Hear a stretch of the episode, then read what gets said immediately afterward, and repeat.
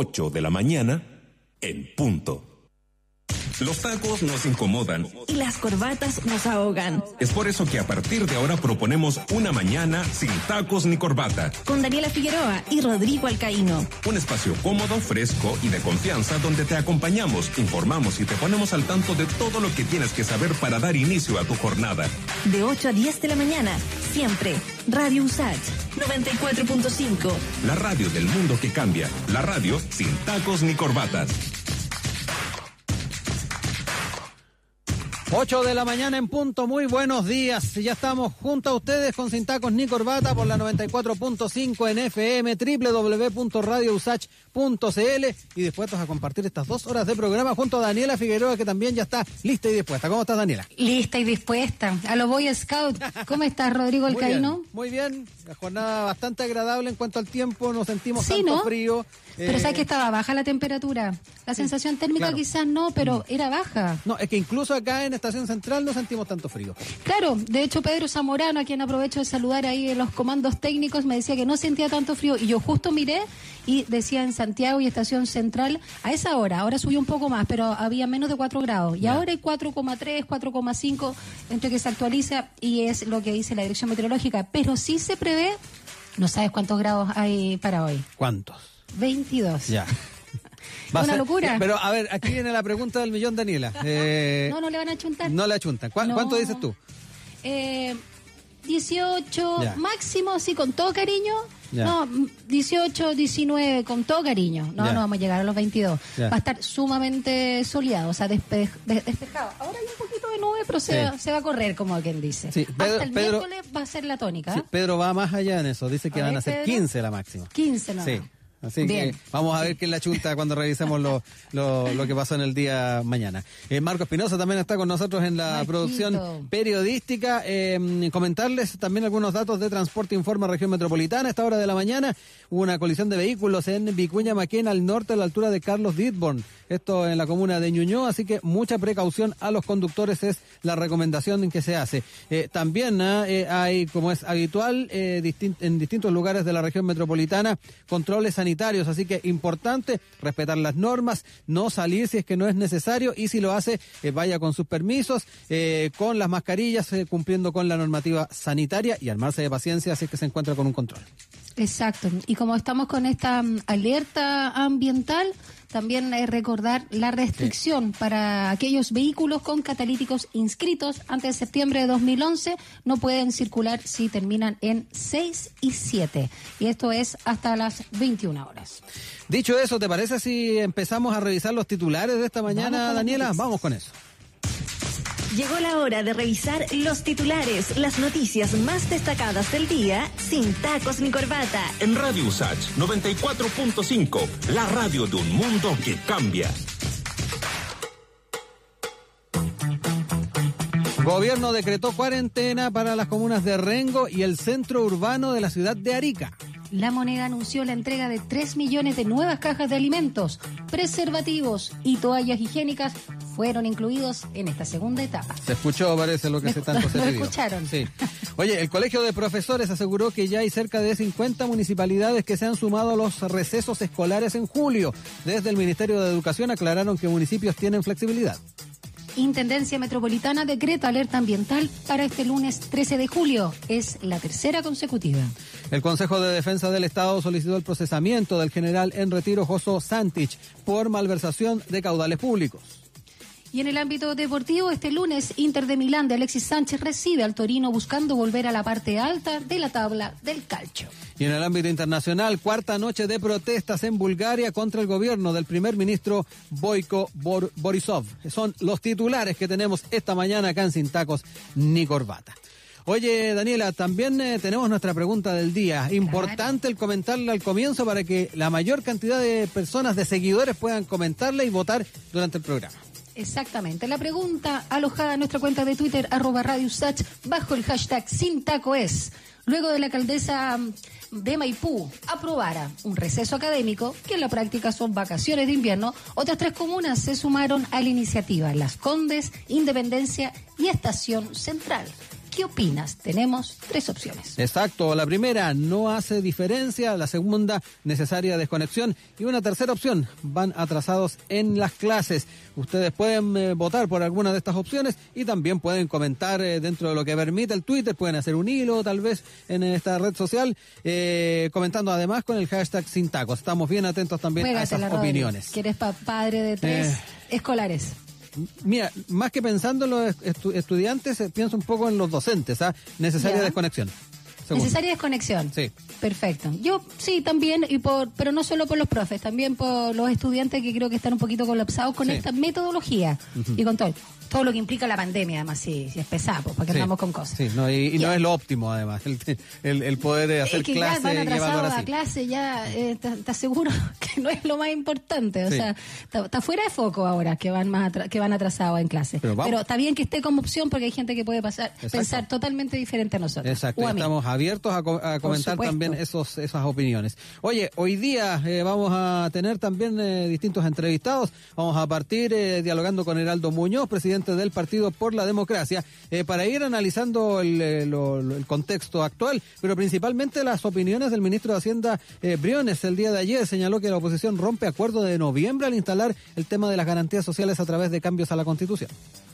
También luego vamos a conversar con el ministro de Bienes Nacionales, Julio Isamit, para conocer un poco dónde está concentrado, cómo se está viendo justamente los contagios y todo el tema de los casos positivos en nuestro país, sobre todo en la región metropolitana, a través del visor territorial COVID-19. Esa es una plataforma que te dice dónde están los casos activos, por barrio. Así que está muy buena esa herramienta. Oye, también en el tema económico vamos a estar conversando con David Bravo, director del Centro de Encuestas y Estudios Longitudinales de la Universidad Católica, para comentar el que se han perdido 2,1 millón de puestos de trabajo en un año y ante eso saber qué medidas se pueden tomar para adelantarse a escenarios aún peores. Y luego para hablar del sistema hospitalario y cómo también han caído hasta un 64% las atenciones en urgencias por miedo al coronavirus, ¿no? Miedo a contagiarse. Vamos a conversar con el neurólogo, psiquiatra y también, miembro de la Sociedad de Neurología, Psiquiatría y Neurología de Chile, quien es neurólogo, por cierto, el doctor Daniel Andreu Ortiz de Zárate. Sí, es bien importante también el escenario que se nos viene en los hospitales particularmente. No, o sea, por supuesto, también en las clínicas se va a dar lo mismo, quizás en menor porcentaje, pero si ya antes en la salud pública las filas, las listas de espera, era una locura, imagínate ahora, Rodrigo, con todo el tema del COVID. Bien complicado y va a ser necesario entonces analizar con los especialistas cuáles son las opciones que se pueden barajar en ese escenario. Oye, vamos a escuchar a los Doors para empezar. Qué buenísimo. Mejor forma que empezar la semana y el día con los Doors. Touch Me se llama esta canción.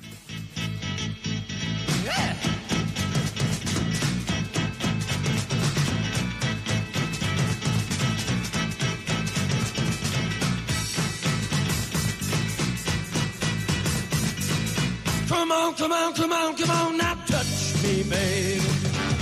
Can't you see that I am not afraid? What was that promise that you made? Why won't you tell me what she said? What was that promise that you made? Now I'm gonna love you till the heavens stop the rain. I'm gonna love you till the stars fall from the sky for you and I.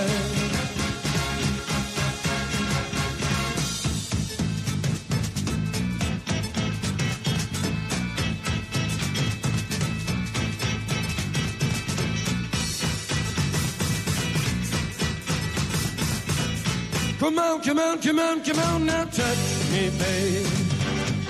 Can't you see that I am not afraid? What was that promise that you made? Why won't you tell me what she said? What was that promise that you made? I'm gonna love you till the heavens stop the rain.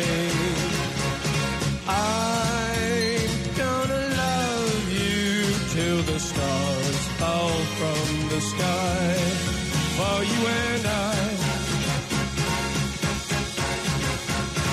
I'm gonna love you till the heavens stop the rain. I'm gonna love you till the stars fall from the sky for you and I.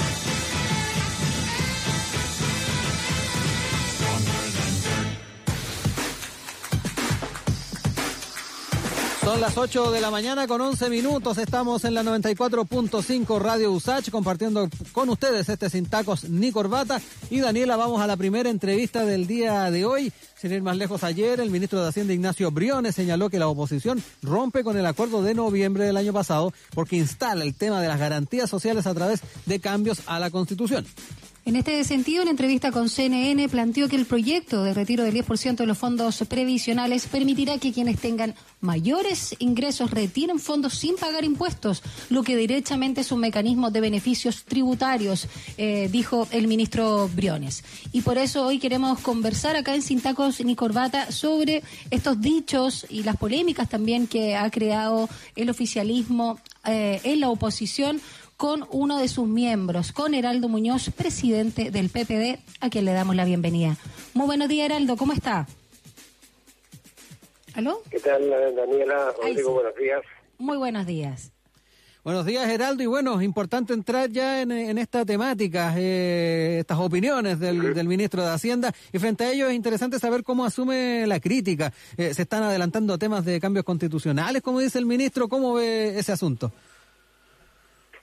Bueno, yo creo que la crítica del ministro Briones no se sostiene para nada, porque según la lógica de este argumento de que la oposición estaría rompiendo el acuerdo constitucional de noviembre al haber votado por el retiro del 10% de los fondos de pensiones, no se sostiene porque según esa lógica los propios parlamentarios de la UDI y de Renovación Nacional, 13 de ellos, que votaron a favor de que se retiraran esos fondos, y los 30, además, que se abstuvieron, serían parte de este supuesto quiebre del acuerdo de noviembre. Entonces, a mí me parece penoso un argumento semejante que creo que puede sumarse a las distintas excusas de quienes francamente no quieren un plebiscito constitucional. El 25 de octubre. Así que yo lamento las declaraciones del ministro Briones. Aquí no ha habido desconocimiento alguno a lo acordado, y lo que sucede es que la desesperación de la gente ante la incapacidad del gobierno de escuchar las propuestas para transferencias oportunas y de montos suficientes de platas para los sectores vulnerables y de clase media en medio de esta pandemia, es eso lo que ha llevado a esta situación, a este retiro, que de otra manera no se habría producido. Si es que el gobierno hubiera llegado a tiempo y con montos suficientes de plata para los sectores vulnerables para poder sobrellevar la cuarentena, esto no habría ocurrido. Así que me parece a mí muy, muy lamentable lo que está ocurriendo. El ministro... el gobierno, mejor dicho, siempre ha llegado tarde, y el gobierno optó por el cuentagotas, siempre dando muy poco, siempre partiendo de muy de abajo, de lo que evidentemente era insuficiente para abordar esta situación. Partimos con 65 mil pesos, hay que acordarse, por el primer bono que se dio, después subió a 70.000 pesos, después a 80.000, después se paró en 90, y al final, pese a que nosotros queríamos que fuera en la línea de la pobreza, el IFE 2.0, quedamos en 100.000, equivalentes a 400.000 pesos para una familia de 4, cerca pero muy por debajo. Uy, se nos cortó la comunicación. Estábamos escuchando al presidente del PPD, Heraldo Muñoz.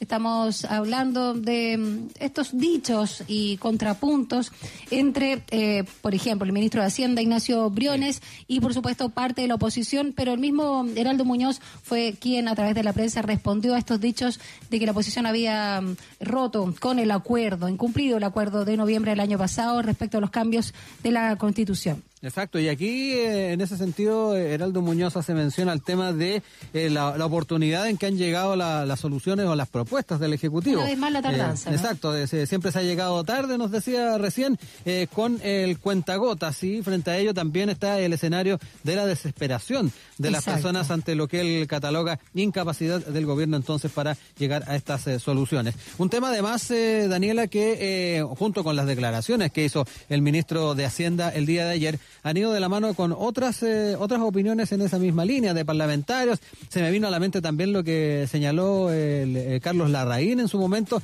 donde él decía que se estaba preparando el supermanotazo institucional a propósito de estas opiniones y los planteamientos que se estaban haciendo desde la perspectiva de la oposición. Frente a ello, entonces, es bien interesante ver... ¿Y que van a llamar, a los parlamentarios oficialistas a no votar? Eso ya está muy claro, a que no voten en la segunda etapa por el retiro de los fondos. O sea, eso también está siendo bien fuerte para algunos parlamentarios que claramente pertenecen a una bancada, pero en lo personal y lo que están viviendo, obviamente están viendo con esta pandemia, tienen un voto a favor. Exacto. Es bien complicado en realidad lo que están pasando internamente ahí. Oye, Daniela, ya estamos nuevamente con Heraldo en línea. Ahora sí. Hola, estamos de nuevo con la comunicación. Quería preguntarle... Se cortó la llamada, incluso se corta el teléfono fijo, pero bueno, no sé, las cosas que están pasando estos días son raras. Sí, quiero retomar lo que estaba diciendo... Al final es que... Sí.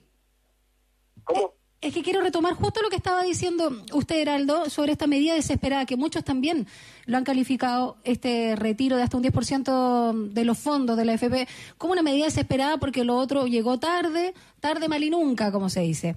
Pero, por otro lado, también preguntarle sobre, volviendo a ese punto de... el supuesto de, incumplimiento del acuerdo de noviembre del año pasado, hay que pensar también el contexto que estamos ahora. O sea, esto es inédito. Si bien ya en diciembre esto estaba pasando en el mundo y teníamos noticias de China y otros lugares, en marzo recién nos pegamos el alcachofazo, como dice, que el COVID también había llegado a Chile. Y claramente las demandas sociales tras el estallido social de octubre se acentuaron y se hicieron evidentes, innegables incluso. Entonces el escenario también es absolutamente distinto. ¿Qué piensa al respecto? O sea, la urgencia y el drama es aún mayor. Bueno, evidentemente, porque además recordemos que se suma a esto el estallido social. Claro. Y ya sabíamos lo que estaba pasando en otros países, que había un enorme desempleo porque los países tenían que cerrar, tenían que tomar medidas sanitarias muy drásticas. Y sabíamos entonces que se venía una situación económica y social extremadamente difícil para la clase media, para las personas más vulnerables y para los trabajadores informales, particularmente. Entonces, al final de cuentas, ¿cómo nos vamos a empatizar con quienes lo pasan mal, quienes no han sido escuchados durante la pandemia, cuando pedían ayuda y al final entonces piden lo que es suyo? Los depósitos que tienen en las AFP. Me parece que no es la mejor opción, pero es una opción legítima. Y habrá que ver ahora cómo se hace para que la eventual reposición de esos fondos sea de una manera progresiva. Y creo que ese es un desafío más adelante, suponiendo que este proyecto continúa. A la del gobierno sobre sus parlamentarios se crea una cierta duda, pero nosotros habíamos propuesto ideas concretas. Fíjese, yo había propuesto una modalidad para financiar particularmente la clase media, era que los un fondo colectivo con los rezagos y las herencias no asignadas en las AFP. Claro. Eso suma que se pierden, o sea, que se alrededor de 450 a 500 millones de dólares. Esas son platas que están aposadas en las AFP. No hay herederos. Y nuestra propuesta era que fueran distribuidas con criterios de solidaridad a todos los afiliados de clase media que hubieran perdido su empleo, hubieran sufrido mermas importantes en sus ingresos, especialmente las mujeres. Esa era nuestra propuesta, una propuesta bien concreta y constructiva. Entonces, estas cosas nos han escuchado, ¿no? Y lo hemos dicho 3 veces. Lo decíamos, ¿por qué no se pone un IFE 3.0? Si el 2.0 no alcanzaba para todos, no alcanzaba para la clase media, entonces hagamos un esfuerzo. Dentro de los 12.000 millones de dólares acordados para los próximos 24 meses, en ese marco, coloquemos entonces una solución específica para la clase media. No se nos escuchó. Y al final, cuando sabía el gobierno que iba a hacer la votación, con este IFE Plus, cuando eso va a ser tarde, cuando la gente ya no cree, y lo que está proponiendo el gobierno es más deuda sobre la clase media ya endeudada.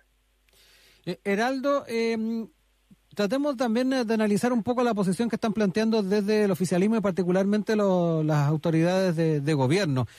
¿Cuál es la lectura que se puede hacer entre líneas de esto? ¿Es tal vez un poco poner el escenario de modificar las fechas del plebiscito, mover el momento en que se va a realizar? ¿Cómo ves también ese análisis, que no han sido pocos que los que han hecho?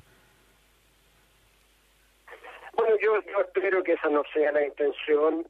El presidente de la República, recordemos, hace algunas semanas habló de la posibilidad de postergar el plebiscito, pero rápidamente retrocedió y se reconfirmó la fecha del plebiscito y los preparativos para ello. Incluso el ministro del Interior ha hablado que el CERVEL tiene que ir adelante para preparar un plebiscito seguro.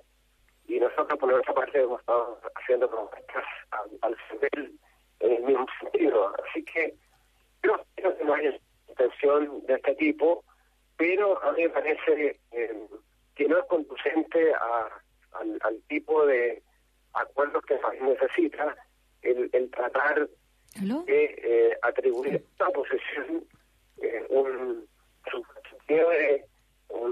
supuesto incumplimiento del acuerdo constitucional de noviembre, porque eso no se sostiene, porque tiene que mirar a sus puntos fundamentales. Por algo el gobierno está presionado por este fracaso, porque son sus propios parlamentarios los que están viendo lo que sucede en el país. Ven que la clase media está con el agua al cuello, ven que los sectores vulnerables no les llega la plata del IFE 2.0, no les llega la plata de los bonos, no les llegan los préstamos por el FUGAPE, a las quines, y por lo tanto ellos votan a favor del retiro, porque cuando las platas entonces no están llegando a las manos de la gente que las necesita, se dan cuenta de lo que está pasando en las penurias del país. Así que yo espero que no haya, sin embargo, un intento de erosionar el plebiscito y que esta una baja en las tasas de contagio, tengamos que tomar todas las medidas para un plebiscito seguro. Yo creo que si las cifras que anuncia el ministro París se van sosteniendo en las próximas semanas, es probable entonces que esta situación pueda superarse. Pero bueno, no sabemos, hay que apostar a ello. El plebiscito no es cualquier elección, es un hito histórico. Es la primera vez en más de 200 años de la República que tendremos la oportunidad de decir si queremos a un plebiscito y vamos a laborar en democracia entre todos. Y eso es inédito. Son de 1843, fecha puros hombres y con participación política. Estamos conversando. Las personas tenían que tener propiedades. Sí. En 1925, bueno, una segunda constitución también hecha entre 4 paredes y bueno, por lo menos votada, y en 1980 por la que vamos a hablar. Esta es una gran oportunhistórica. Estamos conversando con el presidente del PPD, Heraldo Muñoz. Queremos preguntarle también, usted ha señalado también en la prensa que la derecha está desorientada y que se debe a la tozudez del gobierno. Por otro lado, nosotros tuvimos la oportunidad también de hablar con el diputado Celis, RN, que votó a favor del retiro en primera instancia del 10% de la AFP, y en entrevista con nosotros señaló, incluso a propósito de sus dichos, Heraldo, que hay una desconexión, sobre todo desde la asesoría, el ideario del presidente Piñera, que está en el segundo piso, con nombre y apellido, la Roulette, que claramente se necesita ahí otro asesor porque parece que no están viendo la realidad, hay una distorsión en ese sentido. Esas son palabras mías en todo caso. ¿Qué piensa, cómo podría volver a tomar un rumbo más cercano a la ciudadanía, con otra sensibilidad, para reparar todos estos daños que hemos tenido como coletazos de la pandemia en términos sociales y económicos?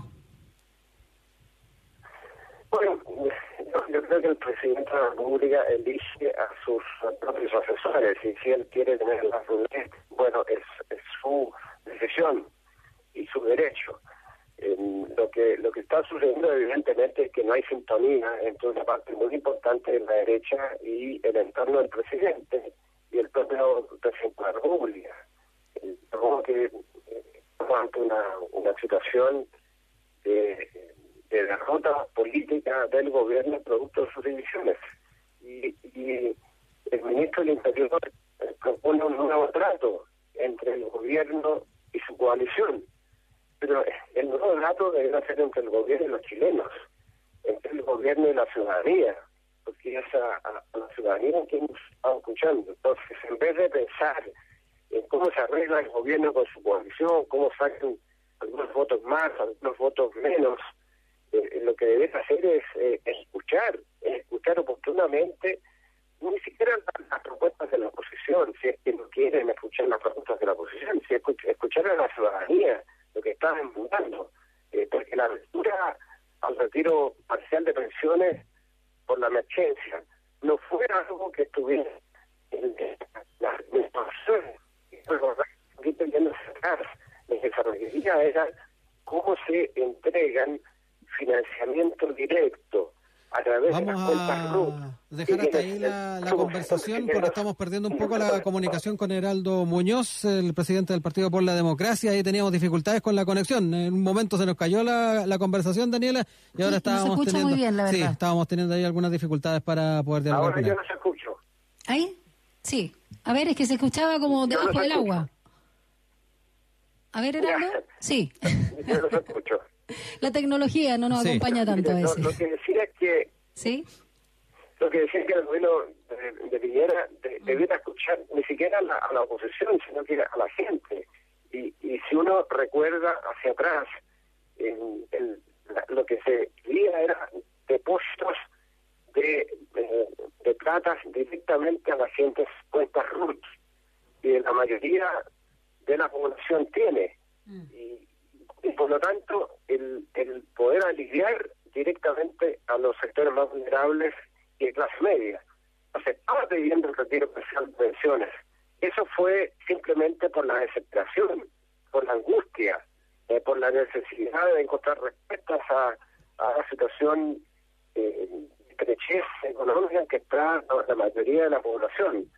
Así que el gobierno tiene que encontrar soluciones, cambiar a sus asesores, pero no, el presidente de la República escoge quien quiera en su entorno. Heraldo Muñoz, presidente del Partido por la Democracia, muchas gracias por este diálogo en este comienzo de semana, que tenga un buen día. Cuídese, que esté muy bien. Muchas gracias a ustedes, buenos días. Chao, gracias. Un debate que también se va a seguir dando, Daniela, en torno a estas opiniones respecto particularmente la discusión sobre este 10% de los fondos previsionales, y va a ser necesario también ir analizando cómo se van dando los panoramas en las votaciones. Recordemos que se espera para esta semana que se vote en particular en sala el proyecto, y también con bastantes expectativas respecto a lo que va a pasar en el Senado. Hay algunos senadores del oficialismo que están pongan también en reflexión respecto a cómo van a votar, dejando abierta la opción tal vez al voto afirmativo. Así que está bien complicado el escenario para el oficialismo ahí. Es bien como emblemático finalmente esto que se está discutiendo, este retiro de los fondos de la AFP, porque como que toca el sistema mismo, ¿no? Entonces es como una grieta que le duele a muchos, que claramente también es una medida desesperada, pero que viene justamente a romper este sistema por el que se está luchando desde el estallido social. Entonces, bien emblemático lo que pase y lo que ya está pasando finalmente con esta discusión. Oye, son las 8 de la mañana con 30 minutos. Vamos a ir a una pausa breve y al regreso. Seguimos acá en Sin Tacos ni Corbata. Tenemos más entrevistas, más música y más temas de actualidad para seguir junto a ustedes. Una pausa es necesaria, sin tacos ni corbata. Ya volvemos a Radio USACH 94.5.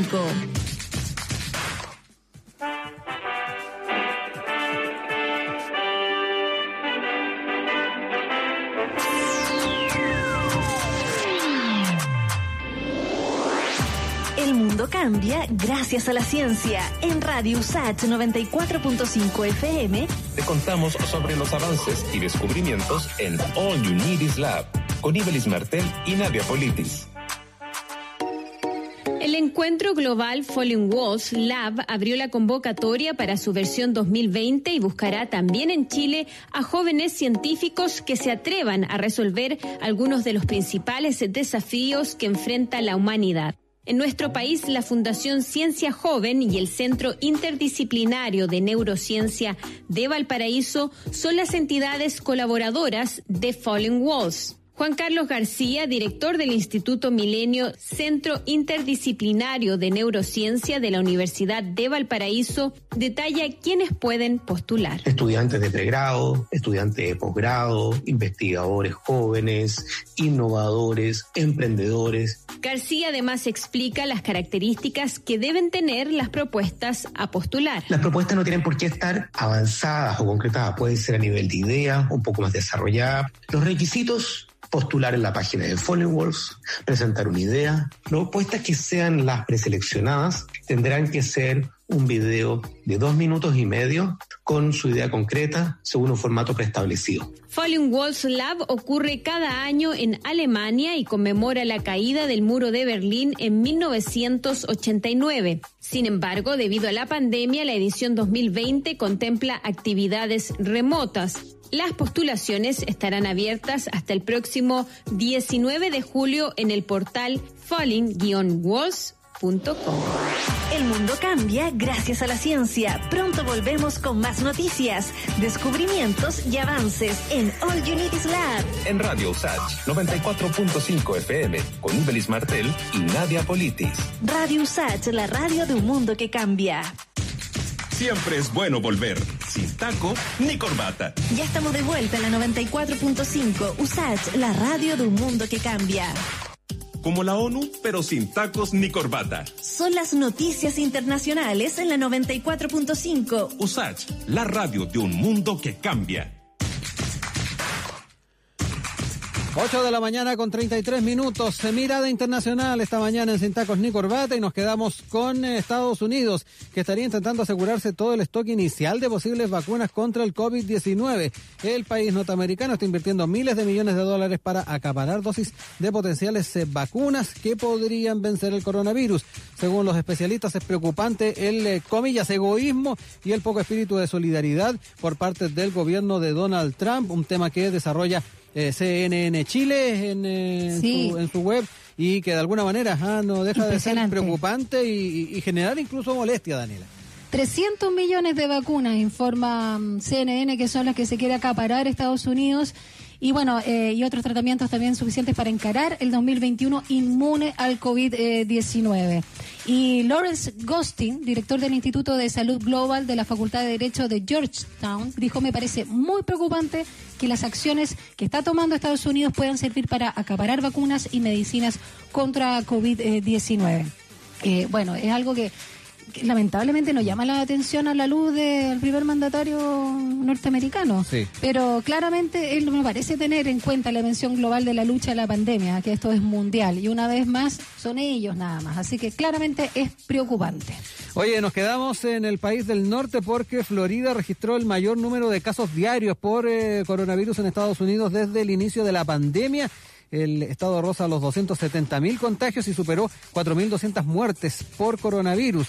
Estas cifras se conocen además, Daniel, el mismo fin de semana en que Disney World reabrió sus puertas al público luego de permanecer cerca de 3 meses cerrado por el coronavirus, y ahí es donde nos encontramos también, claro, con medidas que no tienen mucha lógica tomando en cuenta los números que hay. Exacto, de hecho Florida acumula 269.811 infectados y 4.242 muertes debido a la enfermedad.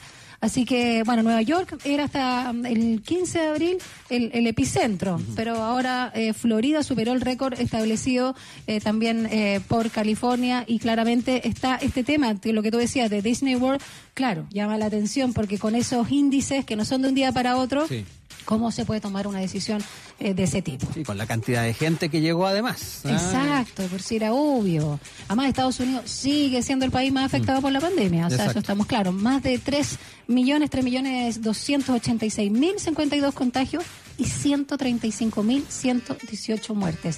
Y bueno, eso hasta ayer, así que sí, lamentablemente esa cifra se suma al día de hoy, o sea, va en aumento. Oye, en cuanto al tema de la búsqueda de vacuna, el Reino Unido podría implementar una de ellas contra el COVID-19 a mediados de 2021. Va a depender de los resultados de los ensayos que está realizando el Imperial College de Londres, explicó uno de los científicos que lidera la investigación. Se trata de otro candidato a vacuna, además del que trabaja la Universidad de Oxford. Así que a 12 bandas están trabajando los británicos en la búsqueda de una vacuna. Exacto, de hecho, ahí el profesor Robin Shattuck, que dirige el equipo de desarrollo de esta vacuna en el Imperial College de Londres, dijo que si la investigación marcha realmente bien, habría suficientes dosis disponibles para la ciudadanía de todo el Reino Unido. Nuevamente se olvidan del resto, pero bueno. Y dice que bueno, también hay otra vacuna que se trabaja en Oxford, ¿no? Que se está llevando a cabo en el estudio de su propia vacuna, y pensar que podría estar disponible también para septiembre es algo que Shattuck tildó de muy optimista. Así que vamos a ver lo que siguen, sí, ahí desarrollando los laboratorios en diferentes lugares del mundo, pero que recuerden que esto es mundial, exacto, es una pandemia. Oye, son las 8:37, vamos a ir ahora con la música de Guns N' Roses, Welcome to the Jungle. Welcome to the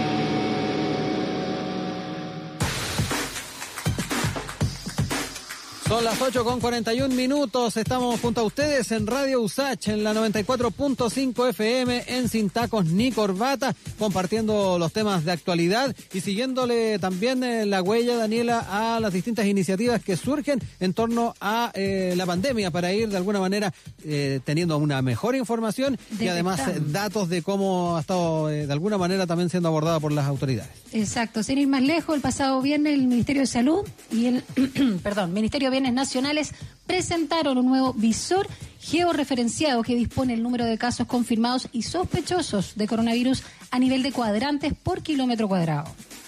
Bueno, de acuerdo a este visor territorial, en la región metropolitana, las comunas que presentan mayor cantidad de cuadrantes con casos activos son Renca, Puente Alto y San Bernardo. Es un tema que queremos abordar a esta hora junto al ministro de Bienes Nacionales, Julio Isamit, que ya está en línea con nosotros. ¿Cómo está, ministro? Muy buenos días. Hola, Rodrigo, Daniela, muy buenos días. Muchas gracias por el contacto. Muy buenos días, ministro. Muchas gracias a usted. Lo primero, preguntarle cuál ha sido el aporte del Ministerio de Bienes Nacionales en este visor territorial COVID-19 que ha trabajado en conjunto al Ministerio de Salud, para que también entendamos un poquito cómo funciona. Sí, mira, el Ministerio de Bienes Nacionales es el Ministerio de la Información Territorial, y por eso apenas comenzó la pandemia en marzo en Chile, generamos un visor territorial para las autoridades, con información georreferenciada a nivel nacional, regional y comunal, para que las autoridades pudieran tomar decisiones sanitarias tales como la cuarentena, los cordones sanitarios o la aduana sanitaria. ¿Estamos hablando, perdón, de marzo? ¿De cuándo existe? Estamos hablando de marzo, un visor que se hizo para las autoridades sanitarias. Interno. Luego, en el marco de la mesa social COVID-19, con todo lo del colegio médico, los alcaldes, los académicos, dijimos, ¿por qué no hacemos un visor ciudadano abierto a la ciudadanía con toda la información pública oficial? Y eso fue lo que lanzamos en abril de este año y ya tiene más de 700.000 visitas. Y el día viernes, en base a lo que tú comentabas, Daniela, dimos un paso adelante en esto con más transparencia, más información, y publicamos los casos activos y sospechosos por kilómetro cuadrado. Y eso ya no es solo información a nivel nacional, regional y comunal, sino también información a nivel de barrio, a nivel de localidades mucho más concretas, con un kilómetro a la redonda. O sea, es más específico que el que se mantenía en marzo o abril. Es mucho más específico de cara a la ciudadanía. Es la misma información que las autoridades tuvieron para la toma de decisiones, pero que ahora se ha abierto porque en su momento, Daniela, no se quiso publicar por temor a estigmatizar. Acuérdate que en marzo, cuando estábamos recién partiendo, había mucho más temores aún respecto al coronavirus. Y dijimos, si publicamos algo así, va a generar una estigmatización de barrios, de localidades, y por tanto yo creo que hoy día, con los meses que han pasado, todos tenemos más cultura respecto al coronavirus, sabemos que contagiarse no es un pecado, que le puede pasar a cualquiera, en cualquier barrio, en cualquier comuna, en cualquier región, y por tanto quisimos entregar esta información para que las familias se cuiden mejor y además los alcaldes puedan tomar buenas decisiones o buenas medidas en sus propias comunas. Perdona, Rodrigo, brevemente, solo preguntar si en marzo y abril, ahora vemos que son comunas del sector poniente, poniente sur, antes eran las zonas de los barrios de oriente los que estaban con mayor cantidad de contagios activos. Claro, tú puedes hacer el trazado de esto hacia las comunas que entraron con cuarentena primero. Evidentemente los contagios se concentraban ahí en las comunas donde había más contagio, y por eso se puso cuarentena y las medidas han ido variando, y yo creo que también es importante que la gente sepa que toda y cada una de las decisiones que ha tomado el presidente de la República y la autoridad sanitaria han sido con información, no han sido arbitrarias, y yo creo que esto contribuye también a ir interiorizando el por qué, o sea, por qué algunas comunas están en cuarentena, por qué algunas regiones están en cuarentena. Bueno, el ver este mapa es muy evidente de por qué algunas regiones, por ejemplo, hoy día están empezando un desconfinamiento muy muy pequeñito, pero lo están comenzando, como Aysén y Los Ríos, y otras regiones, como por ejemplo Arica, van a entrar en cuarentena ahora pronto, luego de haber sido anunciado ayer por la subsecretaria Daza. Oiga, ministro, interesante también saber respecto a los insumos para ir generando este visor territorial COVID-19. ¿Es información en tiempo real? ¿Con qué periodicidad se va actualizando la información? Y lo otro interesante es saber si incluyen datos, por ejemplo, del DEIS. Mira, buena pregunta. Va la primera. La primera es que, ¿de dónde viene esta información? Esta información viene de una plataforma que se llama Epivigila, que pertenece al Ministerio de Salud, en que se va actualizando diariamente con la información a nivel local, Esa información se centraliza en el Ministerio de Salud y se entrega al Ministerio de Bienes Nacionales para hacer el cruce territorial. Y en ese sentido, todos los datos que publica el Ministerio de Bienes Nacionales es la información pública oficial que ingresa y entrega el Ministerio de Salud. Por ejemplo, el primer resumen, el primer pantallazo que la gente ve cuando entra al visor que está en bienesnacionales.cl y en gov.cl, tiene que ver con el resumen que todos los días hace la autoridad sanitaria en su punto diario de prensa, y además el caso de los cuadrantes está también ingresado por esta plataforma de Previgila, y nosotros, Rodrigo, lo actualizamos una vez que la autoridad sanitaria ha hecho su balance diario. Es decir, ¿se hace una vez al día, entonces? Una vez al día, vamos a incorporar la hora de actualización, para que la gente sepa, mira, la última actualización fue hoy día a las 13 horas, y se va a ir actualizando diariamente para que las personas vayan viendo la evolución de sus cuadrantes, de manera tal de decir, oye, ¿sabes qué? En mi barrio hemos ido mejorando, o está súper complejo y por tanto me cuido más, soy más cuidadoso a la hora de salir, a la hora de los permisos, o si estoy yendo a trabajar porque cumple una función esencial en los lugares con cuarentena, bueno, me cuido más porque justo mi pega está en un lugar con mucho contagio, etcétera. Y, ministro, en el tema del DEIS, ¿se contempla incluir esos datos? No, nosotros tenemos la información que se entrega en el punto de prensa, pero bien dijo ayer la subsecretaria Baza que en los próximos días la información que se entrega del punto de prensa y el DEIS va a tender a coincidir, pero de todas maneras nosotros entregamos la información que entrega la autoridad sanitaria cada día, se pone en el visor, y ya la subsecretaria Baza anunció ayer que los datos DEIS con los del punto de prensa van a ir tendiendo a alinearse en los próximos días.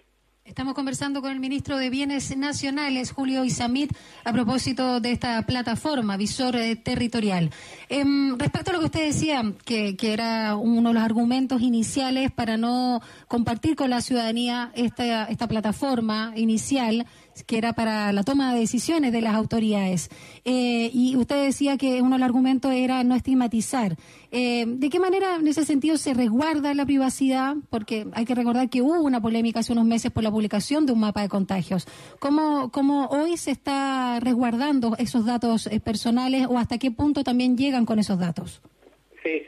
Primero hay que recordar que la publicación de esos datos fue una filtración de datos privados, reservados, sumamente grave, que publicó un medio de comunicación que a mí me parece que no corresponde, porque podría haber vulnerado gravemente la privacidad de las personas.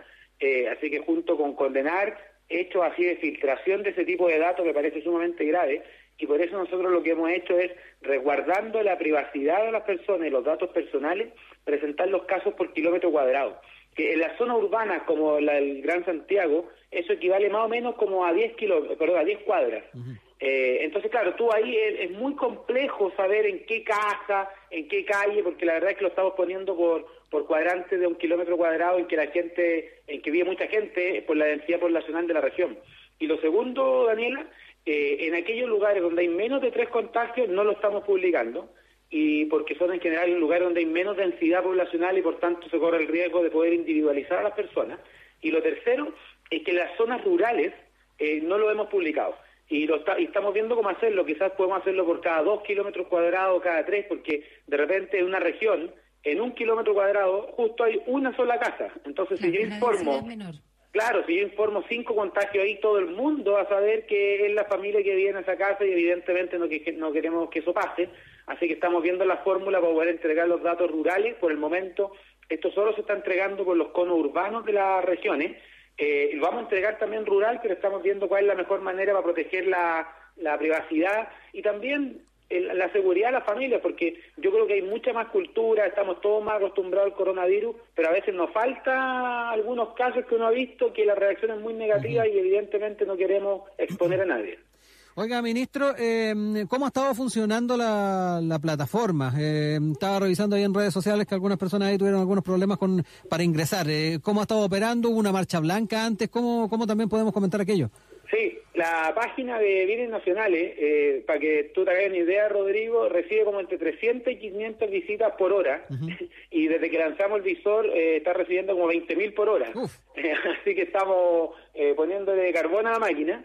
Pero vamos a tomar varias medidas. Por ejemplo, yo espero durante el día tener un nuevo link para esto, que todo esto sea visorterritorial.cl y que la gente llegue directo al mapa y no tenga que pasar a través de la página de Bienes Nacionales, porque así como hay gente que está buscando el mapa, hay muchos otros que están haciendo sus trámites ahí, están cargando documentos, están mandando email. Entonces queremos facilitar. Y lo segundo es que yo pretendo hoy día también poner a disposición de la ciudadanía la versión celular, porque en el computador se ve súper bien, pero en el celular hoy día no está teniendo la mejor resolución, así que en un rato más vamos a presentar la versión móvil, para que además así la gente sepa perfecto el lugar donde está y también la pega. Yo no solamente digo que esto es importante para las casas, sino también para donde uno va a trabajar, para cuidarse más, estar más atento, y los alcaldes va a ser una herramienta fundamental para que ellos ayuden a la población. Nadie está más cerca de la gente que los alcaldes, así que le puede decir, oye, en este cuadrante cuidémonos más, vamos a hacer aquí los test PCR preventivos que se están buscando hacer, etcétera, etcétera. Y yo creo que es una buena herramienta tanto para los alcaldes como para las familias, y nosotros aquí le estamos poniendo carbón a la máquina para que funcione a la altura de lo que la gente espera. Oiga, ministro, perdón, Daniela, algo breve. ¿Cuándo va a estar operativa la versión móvil? Porque particularmente las quejas apuntaban a eso, que la visibilidad del sitio no era la óptima, de repente se sobreponía un texto sobre otro. ¿A qué hora o en qué momento va a estar operativa? Bueno, va a estar no te quiero decir una hora, porque puede ser a las 12 de la 1, entonces a la tarde va a estar completamente operativa. Lo hago anunciar por las redes sociales, así que yo invito a la gente a estar atento a las redes sociales de Bienes Nacionales, pero lo tengo más que claro, y esto es porque el día viernes decidimos hacerlo público, y obviamente nos preocupamos mucho que el visor estuviera en la página web funcionando operativamente, además con las normas de seguridad, para evitar cualquier caída de bases de datos, etcétera. Y ahora también lo estamos disponibilizando al celular, porque yo entiendo perfecto que todo el mundo hoy día vemos todo en el celular nomás, entonces tiene que ser ese el estándar, y lo vamos a arreglar para hoy día de la tarde. Ministro, quería preguntarle, porque quizá yo soy un poco ñurda y algunos auditores también se pueden sentir identificados. Me estoy ingresando a partir de bienesnacionales.cl, está súper moderna ahí la plataforma. Ingresé, por ejemplo, a la comuna donde yo vivo, la comuna, La Reina, y me salieron los datos actualizados con 158 casos activos. Pero si lo quiero ver por cuadrante, estaba viendo Estación Central, donde se encuentra nuestra universidad y nuestra radio. ¿Cómo uno ve los sectores? ¿Qué es lo que uno pone en el visor, en la lupita esa? Sí, una buena pregunta. Lo primero, cuando tú ingresas vas a ver el resumen, y ahí está el resumen diario. El resumen diario, los casos activos, confirmados, pusimos total también país. Información sanitaria, total país. Claro. Y podía elegir región y comuna para ver los datos más a nivel local.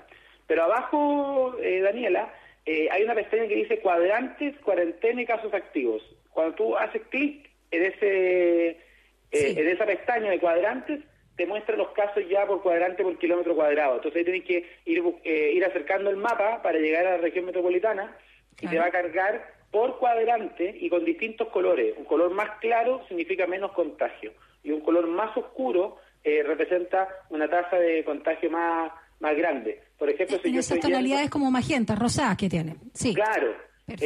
Pero ojo que es en la pestaña 2, donde dice cuadrantes. Ya. En la pestaña donde dice cuadrante, yo por ejemplo estoy buscando Estación Central para mostrártelo. Y por ejemplo, efectivamente Estación Central hoy día tiene 21 casos positivos de los 8 a 14 días. En total tiene 28 casos en ciertos cuadrantes. Y eso le va a permitir a ustedes, mira, aquí hay un cuadrante con 77 casos, al lado con 28.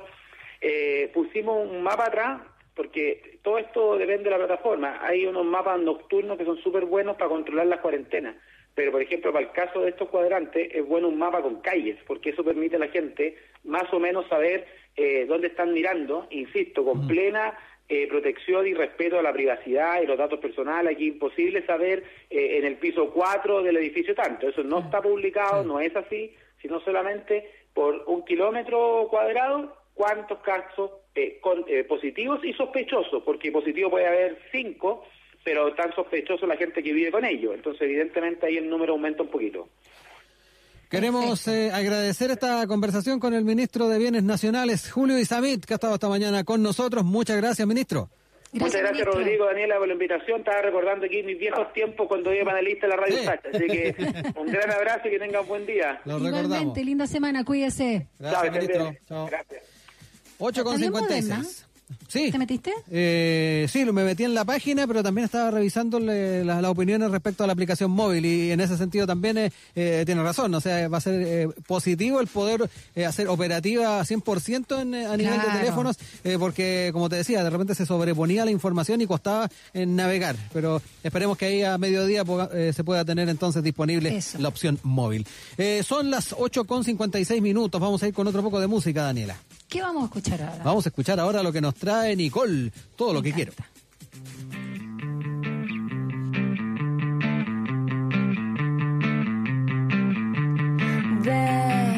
Descúbreme, tengo algo que enseñarte hoy. Todo está bien, te juro no voy a esconderme. Vamos, escúchame, no hay más tiempo que perder. Tengo lo que tú ya sabes, tengo más, un poco más. Ven, no tengas miedo, todo lo que quiero es que me sigas y que te permitas. Todo lo que quiero es decirte lo mucho que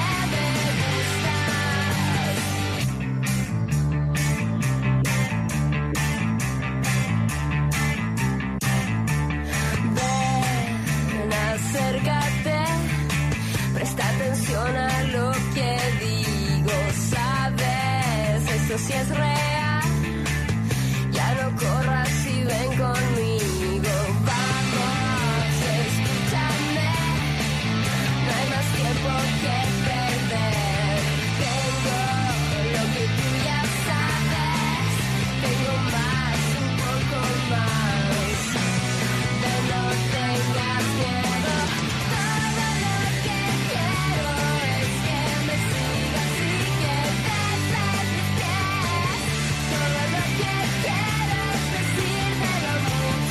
Todo lo que quiero es que me sigas y que te permitas. Todo lo que quiero es decirte lo mucho que me gustas. Antes de que te vayas, antes de que me olvides, de que sea muy tarde y esto no exista más. Todo lo que quiero es que me sigas y que te permitas. Todo lo que quiero es decirte lo mucho que me gustas. Todo lo que quiero es que me sigas y que te permitas. Todo lo que quiero es decirte lo mucho que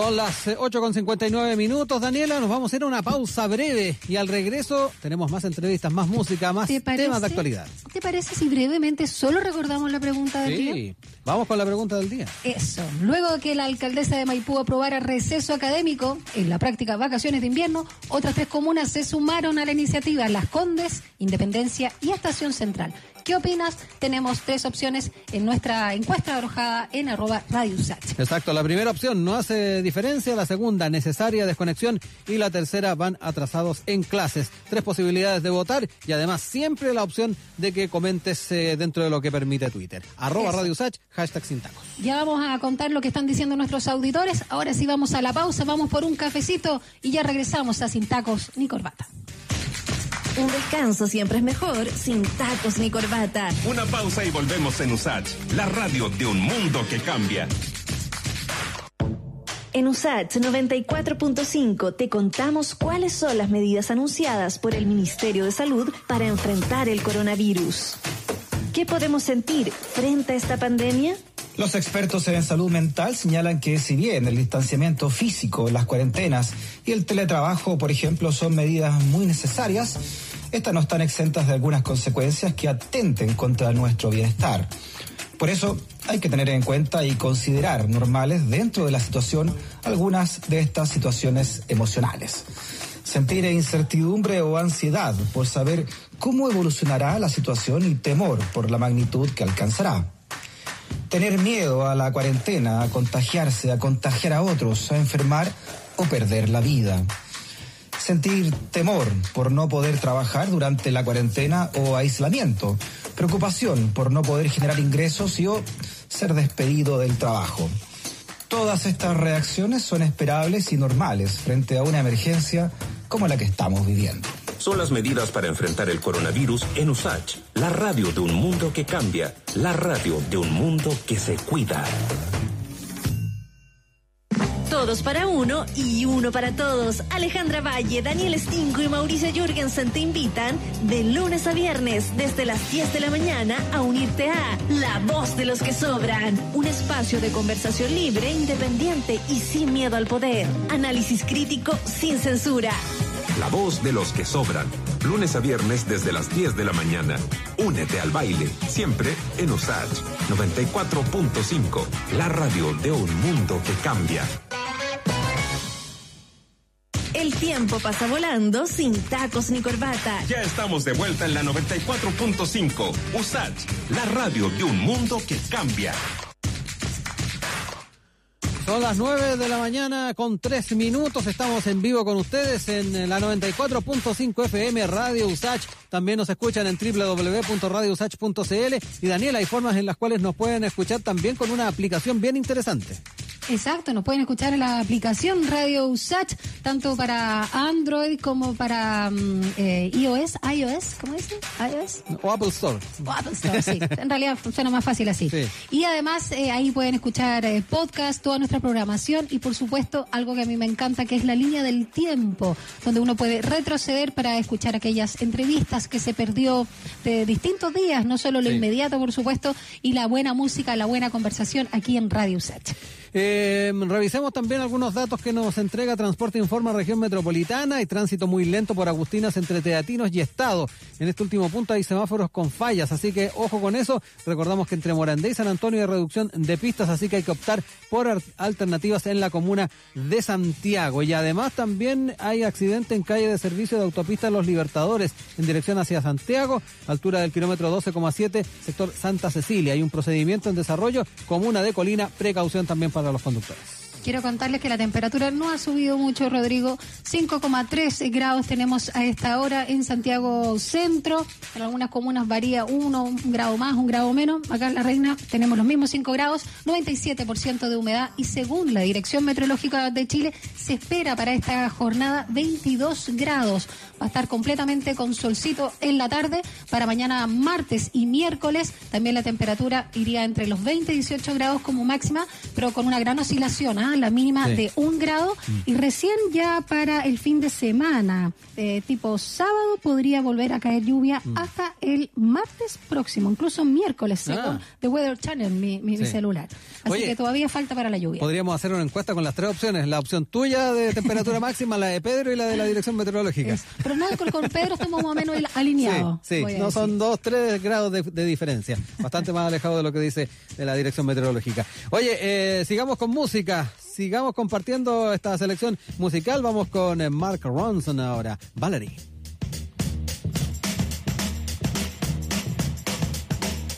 Well, sometimes I go out by myself and I look across the water and I think of all the things, what you're doing, and in my head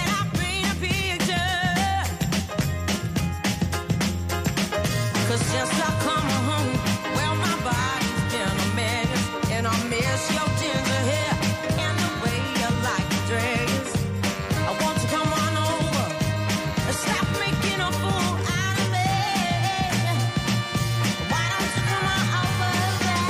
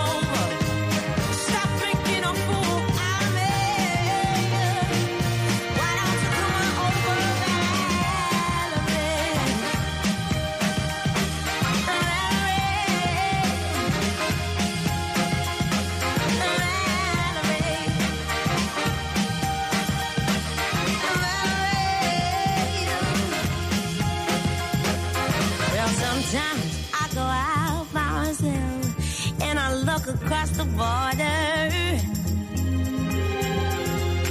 And I think about all the things why, and in my head I paint a picture. Since I come home, well, my body's been a mess, and I miss your ginger hair and the way you like to dance. Won't you come on over? Stop making a fool out of me. Why don't you come on over, Valerie?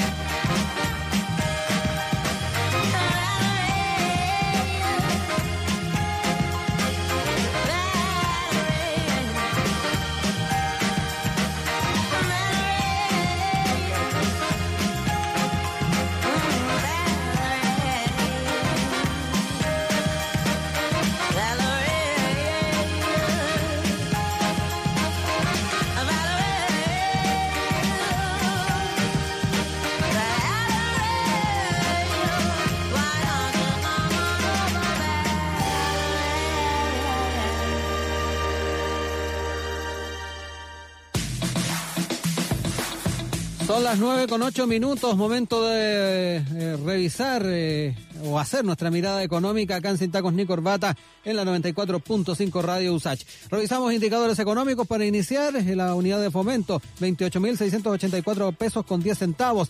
La unidad tributaria mensual, 50.322 pesos. Y el dólar observado, 790 pesos con 82 centavos.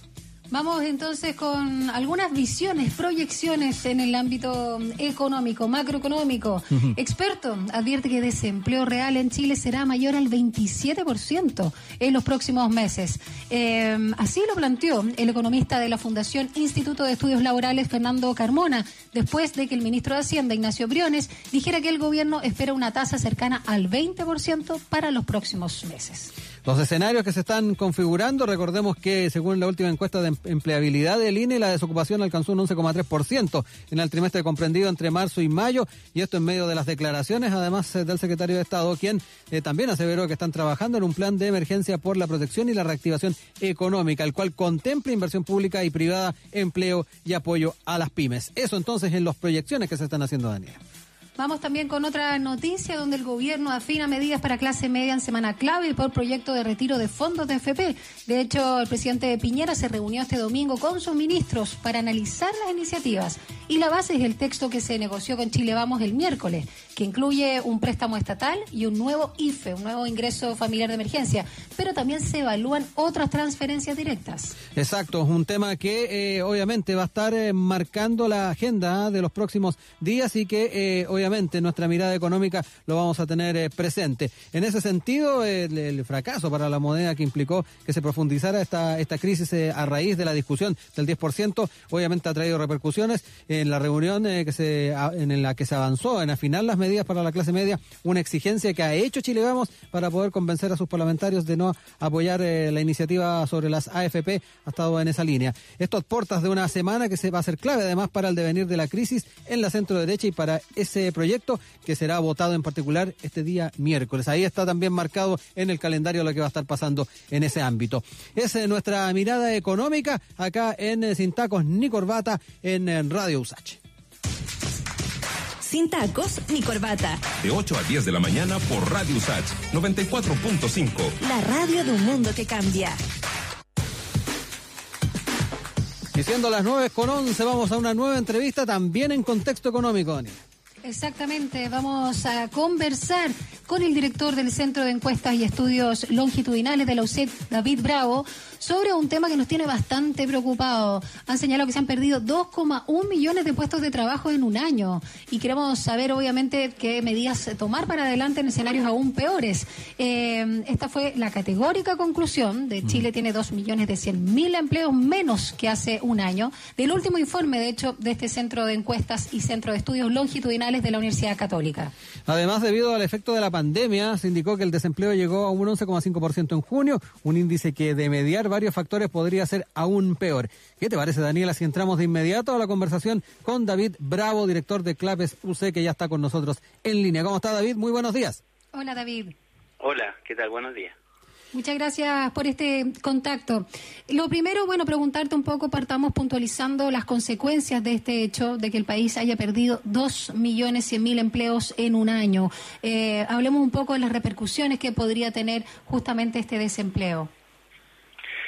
Mira, la relación más directa es que son 2 millones, más de 2 millones de personas que tenían hace un año ingresos y hoy día no lo tienen.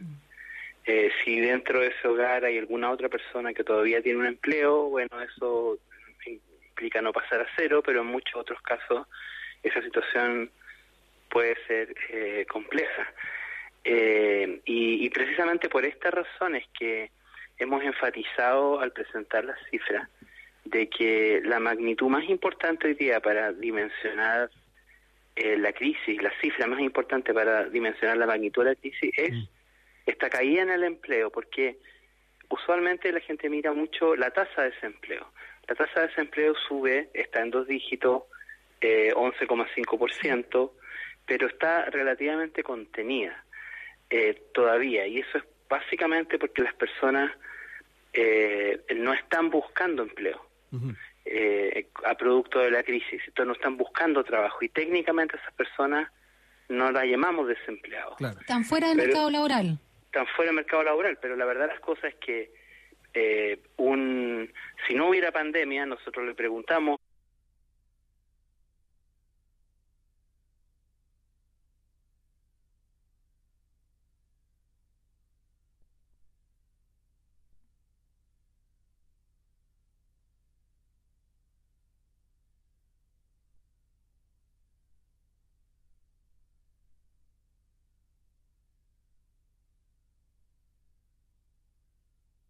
independientes, muchos informales, incluso algunos que tienen sus pequeñas empresas.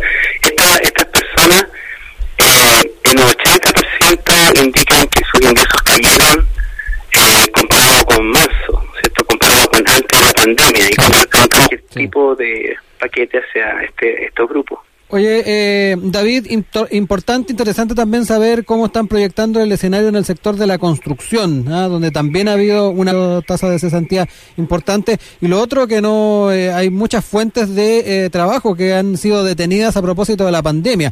Y va a ser interesante ver si es que este escenario puede cambiar, dadas las señales que se han estado dando de parte del Ministerio de Economía y también de la Cámara Chilena de la Construcción, de empezar algunas faenas privadas, obviamente de seguridad sanitarias pertinentes. ¿Cómo ves también ese escenario?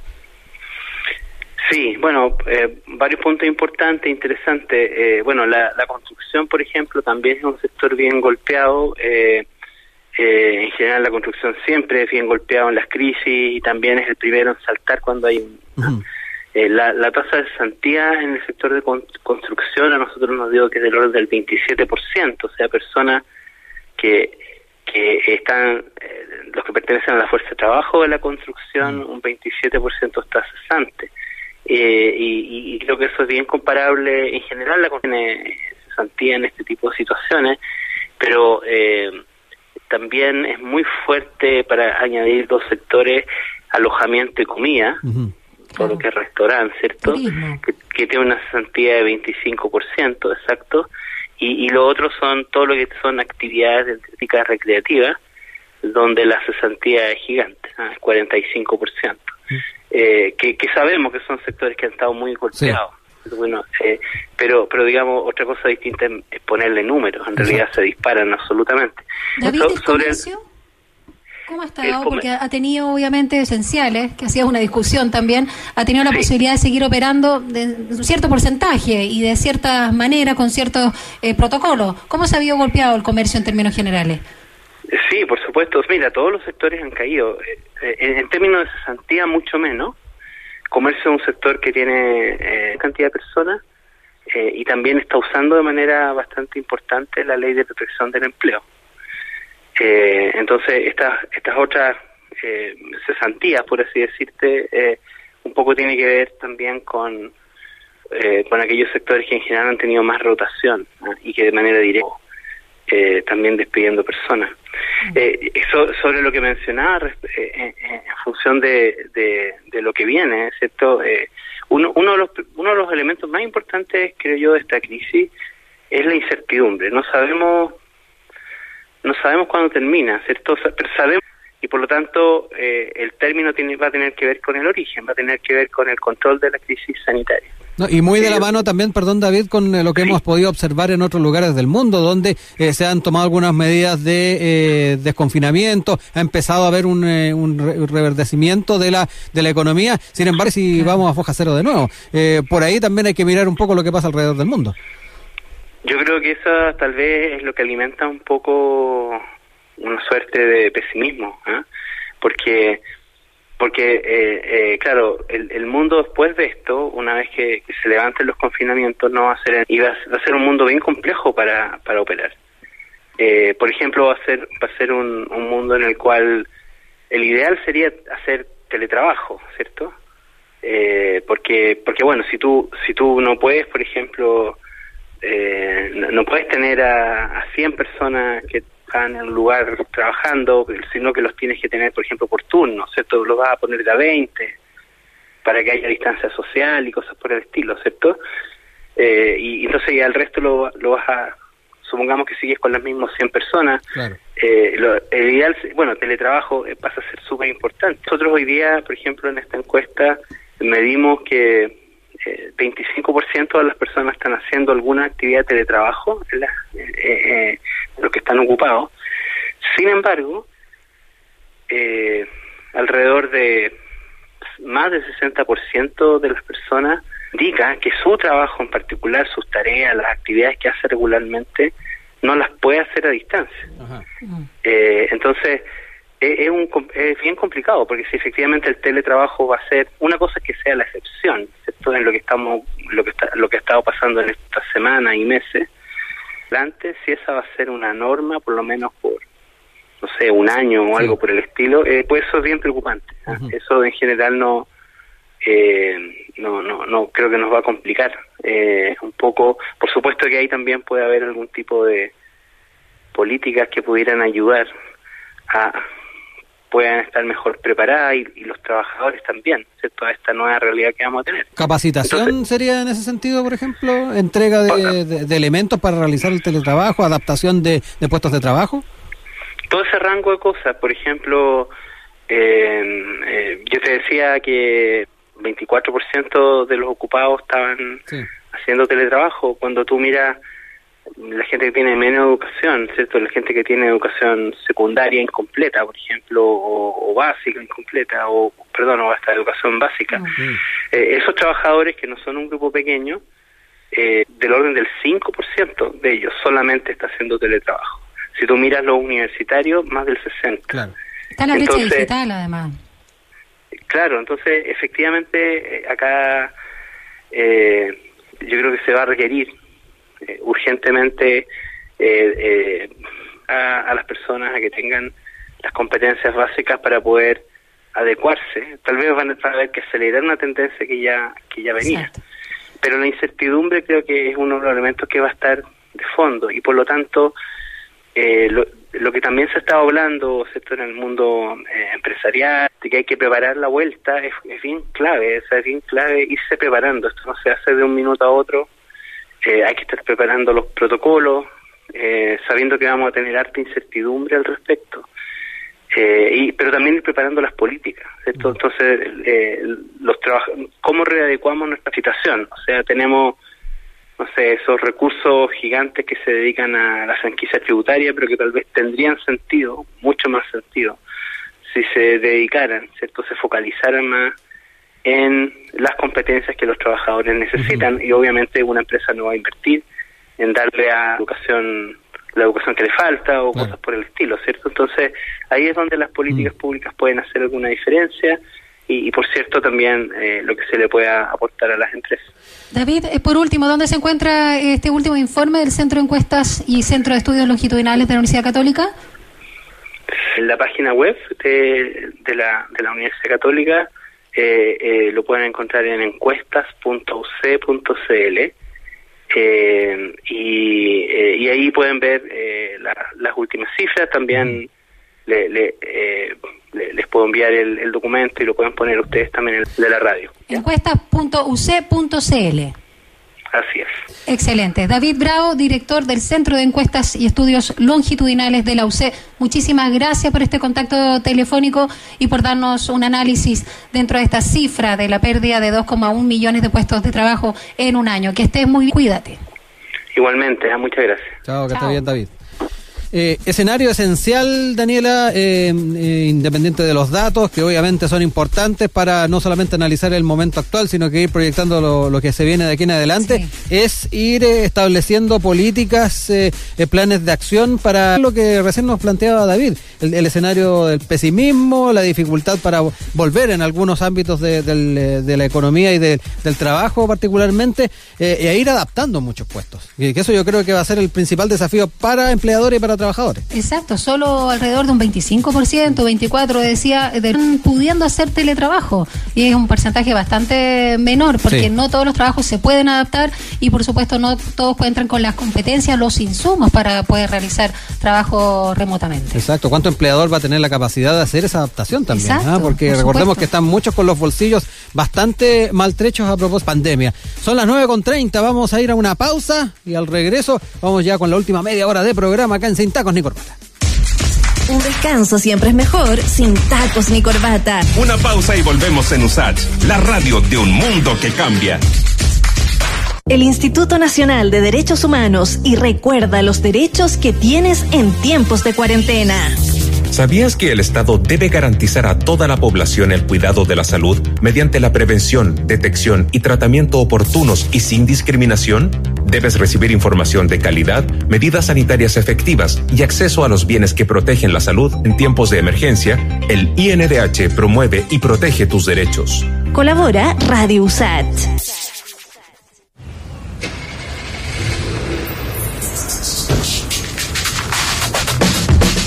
En nuestra estación, que estés informado es central.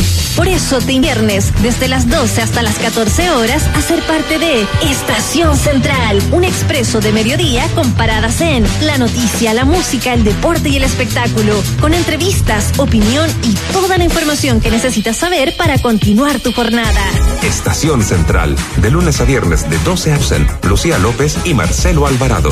USACH 94.5, la Estación Central de un mundo que cambia.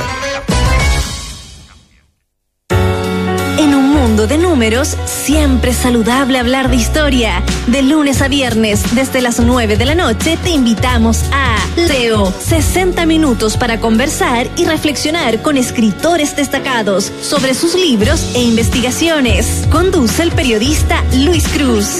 La Hora del Museo, de lunes a viernes desde las 21 horas, un programa del Museo Histórico Nacional y USACH 94.5. La radio cambia gracias a su historia. Como dijo Bob Dylan, los tiempos están cambiando. Es momento de la 94.5 Radio USACH, la radio de un mundo que cambia. El tiempo pasa volando sin tacos ni corbata. Ya estamos 4.5. USACH, la radio de un mundo que cambia.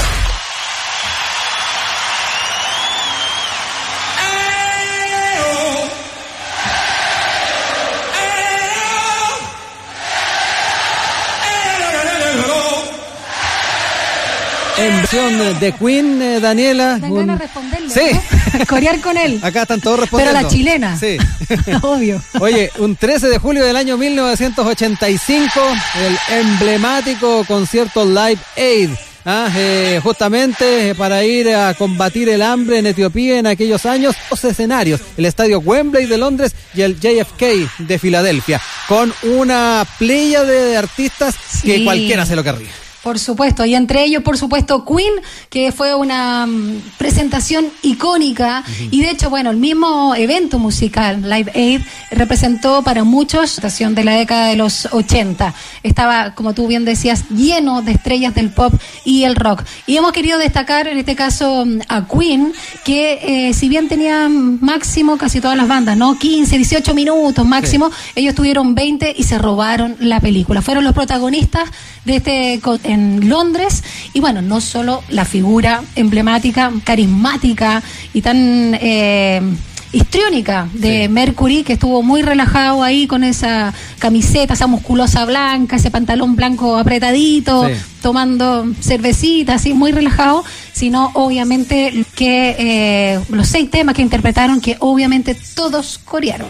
Oye, también importante comentar de que se realizaron estos conciertos en Londres y Filadelfia, y fue de la mano entonces de esta iniciativa de Bob Geldof, músico también que se sintió inquietado por lo que viviendo en África, y fue reclutando a distintos artistas para formar parte entonces de esta presentación, que fue transmitido a 72 países y con una audiencia de 1.500 millones de espectadores. Estos son datos del New York Times.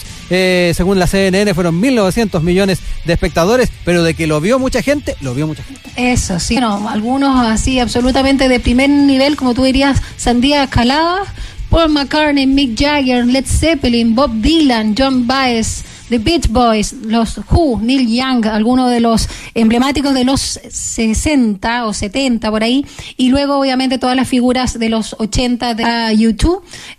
Cuentan una anécdota que tras bambalina Freddie Mercury le preguntó si era Bono o Bono, que quería saber ese detalle. Ahí se encontraron los más grandes, y fue tan importante este Live Aid que según la BBC recaudó 30 millones de libras, que son como 42 millones de euros. Y obvio, por eso empezaron a realizar varios conciertos solidarios después de este, como el que celebró la caída del muro de Berlín en el año 90, o el mismo homenaje a Freddie Mercury en el año 92. Y ahí también con un notable elenco de artistas que recaudaron fondos, en este caso, contra el SIDA. Exacto. Importante entonces la labor de estos artistas, pero quiero insistir, Geldof, que fue quien de alguna manera estuvo reclutando a estos artistas que se presentaron. Feminismo. Sí. Y claro, en las obras de Frida Kahlo está presente tanto su quehacer artístico, primero con una raíz bastante folclórica, luego un poquito más onírica, pero siempre presente su experiencia con el dolor físico. Sí. Oye, qué importante cómo se ha masificado también su figura, también transformada en referente del feminismo, referente también del arte que realizaba, y además haciendo reconocible esa faceta de la mujer mexicana que de alguna manera hay que relevar de todas maneras. Es que sumamente chora la Frida Kahlo, hay que decirlo. Para muchos estuvo muy claro en los temas sociales, políticos, estuvo muy alineada, pero de alguna forma también fue una rupturista frente a la misma sexualidad, a cómo se presentaba, a obviamente romper con ciertos patrones, aun cuando haya tenido una relación bastante, no sé si tóxica, pero dramática, Rivera. Pero lo que sin duda es que su arte llama mucho la atención en el mundo entero. Y es bien también simbólico como su última exposición, que fue el año 53, un año antes de morir, ella ya estaba muy mal de salud, fue en la Galería de Arte Contemporáneo de México. Ella no estaba, fue igual, eso se muestra, de hecho, fue en una ambulancia y se plantó la exposición en una cama de hospital, ahí. Sí. Eso habla de su carácter, ¿no? Carácter. En medio de la galería, y cantó, contó chiste, tomó toda la tarde, y bueno, ya sabemos que pudo estar presente, su salud empeoró después que pierna, intentó suicidarse 2 veces y finalmente murió 13 de julio de 1954, donde también están hoy sus cenizas. Oye, se me viene a la mente una actividad de colegio donde a mi hija le hicimos un atuendo de Frida Kahlo. Un poco de homenaje, y también ir diversificando las formas en las cuales también los niños se van conociendo estos personajes tan fundamentales, y más aún cuando se trata de una mujer tan relevante. Si tú piensas en un cuadro, en una obra de Frida Kahlo, ¿cuál te viene a la mente así de forma inmediata? Ahí me pillaste. Pero así como no, aunque no te sepas el nombre en la que aparece, o qué es lo que piensas pictóricamente. ¿La ves a ella siempre? A ella como un autorretrato. Claro, sí, también muy presente. Sí. A mí uno de los que más me gusta son las dos Fridas, que de hecho lo interpretó Pedro Lemebel con Francisco Casa, le llegó a la Apocalipsis, y también uno bien emblemático que es posterior, que es donde es un autorretrato de ella con obviamente y claro, con ese dolor en su expresión, pero aún así en su vulnerabilidad bastante fuerte. Eso es bien bonito de Frida Kahlo. Exacto, un gran recuerdo entonces. Frida falleció un día como hoy del año 1954. Oye, vamos con música, vamos a seguir con música, así, escuchando a Empire of the Sun en la selección musical Alive.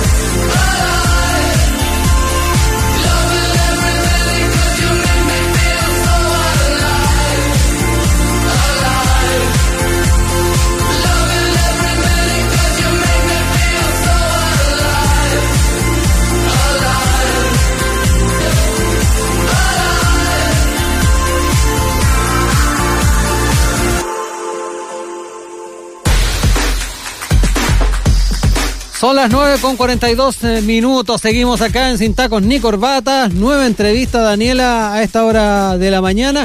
Y en este caso, lista de lo que tiene que ver con esta pandemia de coronavirus, en lo que tiene que ver con la atención en urgencia. Exacto, porque hasta un 64% cayeron las atenciones por accidentes cerebrovasculares en urgencia, justamente por miedo a contagiarse del COVID-19. Las personas no están acudiendo a las urgencias. Síntomas de este ataque, que es una de las principales causas de muerte en Chile por temor justamente al COVID.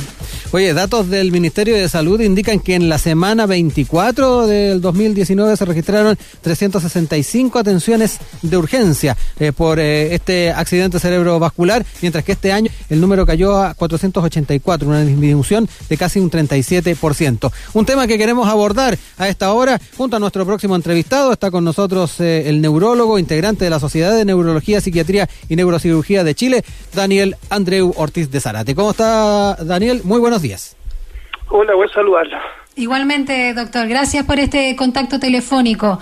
Para hacernos una idea, ya nos señalábamos en la introducción que justamente el accidente cerebrovascular es una de las principales causas de muerte en Chile, algo que ha aparecido constantemente en nuestro país, en el ámbito de la salud mental, la depresión, y en lo más claramente pueden estar relacionados justamente son los ACV. Así que, ¿cuál es el promedio de consulta por este accidente en nuestro país? ¿Y por qué además es una de las principales causas de muerte? ¿Cuáles son los factores que inciden? Sí, bueno, lo que ustedes dijeron es correcto. Toda la información que ustedes entregaron, que el infarto cerebral es una causa, es de las primeras causas de muerte en nuestro país hace varios años ya. Sobrepasó el infarto del miocardio hace un buen tiempo.